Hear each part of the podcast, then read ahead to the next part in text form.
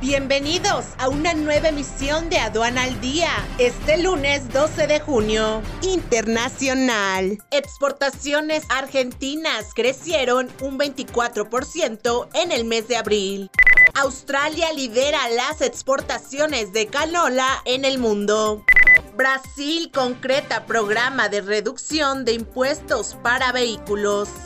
Nacional. La recaudación por fiscalización en comercio exterior creció un 30% de acuerdo al SAT.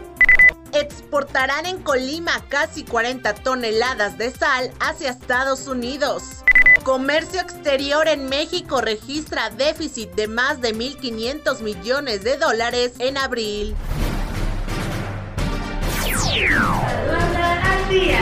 Este es un servicio noticioso de la revista Estrategia Aduanera. EA Radio, la radio aduanera.